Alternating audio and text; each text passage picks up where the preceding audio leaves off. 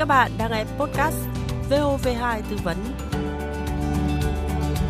Quý vị và các bạn thân mến, mùa hè năm nay được dự báo nền nhiệt cao, sẽ có những đợt nắng nóng đỉnh điểm. Ngay trong những đợt nắng nóng đầu hè này, tình trạng thiếu điện đã xảy ra trên diện rộng bởi nhu cầu sử dụng điện ở các gia đình, các cơ sở kinh doanh tăng cao. Để đối phó với việc cắt điện khi nhiệt độ cao, không ít hộ gia đình đã mua và sử dụng máy phát điện hoặc những thiết bị sạc điện dự phòng. Tuy nhiên, với những thiết bị này, người sử dụng không tránh khỏi những vấn đề phát sinh, ảnh hưởng đến sức khỏe và an toàn. Những chia sẻ từ thầy Lưu Văn Hùng, tổ trưởng tổ điện dân dụng khoa điện trường cao đẳng nghề Vĩnh Phúc, hy vọng sẽ giúp bạn thêm những kinh nghiệm, lời khuyên hữu ích. Dạ thưa thầy, trong điều kiện thời tiết nắng nóng tăng cao và kéo dài trong những ngày vừa qua thì nhiều gia đình đã lựa chọn sử dụng máy phát điện để dự phòng những lúc bị cắt điện. Và ngoài tiếng ồn thì hình như là cơ chế hoạt động của các máy phát điện cũng ẩn chứa rất nhiều những nguy cơ nếu như người sử dụng không tìm hiểu và ghi nhớ áp dụng những cái ghi chú này. Xin thầy chia sẻ ạ. À, với máy phát điện thì chúng ta khi sử dụng có những nguy cơ như sau. Thứ nhất là máy phát điện sẽ thải ra các khí độc như CO và CO2. À, nguy cơ thứ hai là khi mà chúng ta vận hành máy phát điện ở dưới trời ẩm ướt ấy, thì cũng có thể gây ra điện giật. Và nguy cơ thứ ba là nhiên liệu mà để vận hành máy phát điện thì thường là xăng và dầu thì đây là vật liệu dễ gây cháy nổ nguy hiểm Giống với lệ máy phát điện thì à, các thiết bị tích điện cũng được mua và sử dụng để dành cho các trường hợp mất điện khá là nhiều. Với những thiết bị này thì liệu có những cái nguy cơ về an toàn không ạ? Với à, các thiết bị tích điện thì có có nguy cơ như sau. Thứ nhất là nguy cơ về cháy nổ. Khi mà chúng ta làm uh, vô ý làm chạm chập hai cực của ắc quy hoặc là chúng ta nạp ắc quy trong thời gian quá dài.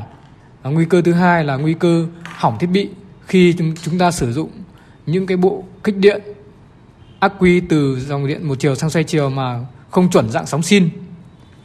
À, thưa thầy, việc chọn mua những thiết bị điện hoặc là tích điện hoặc là phát điện ấy, có chất lượng tốt thì cũng là một trong những yêu cầu rất quan trọng trong việc đảm bảo sự an toàn cho người sử dụng. À, xin thầy chia sẻ một vài lời khuyên. Với máy phát ấy, thì chúng ta nên chọn loại mà có hệ thống chống ồn và với cả hai thiết bị thì chúng ta chọn những cái thiết bị mà có công suất lớn hơn công suất trong nhà của chúng ta khoảng 20%. Không mua được thiết bị lớn như vậy khi sử dụng chúng ta phải giảm bớt các máy thì nó sẽ đảm bảo cho thiết bị. Khi chọn mua chúng ta chọn thiết bị mà có xuất xứ nguồn gốc rõ ràng. Trong quá trình sử dụng để thiết bị của chúng ta bền và an toàn hơn thì cần phải tuân thủ những quy trình như thế nào? Xin thầy chia sẻ. Thứ nhất là chúng ta định kỳ kiểm tra kỹ thuật đối với thiết bị. Thứ hai chúng ta thường xuyên giữ thiết bị sạch sẽ khô ráo, không đặt gần nơi có nguồn nước, hơi nước và các vật liệu dễ gây cháy. Các thiết bị có nguồn nhiệt cao để tránh phát sinh dòng điện dò. Thứ ba là chúng ta chọn vị trí đặt thiết bị thông thoáng, địa hình bằng phẳng, đảm bảo thiết bị không bị chập cháy trong quá trình sử dụng. Thứ tư là nguồn điện và phích cắm phải được đặt tại vị trí thuận tiện, có thể nhanh chóng rút điện nếu xảy ra tình huống nguy cấp.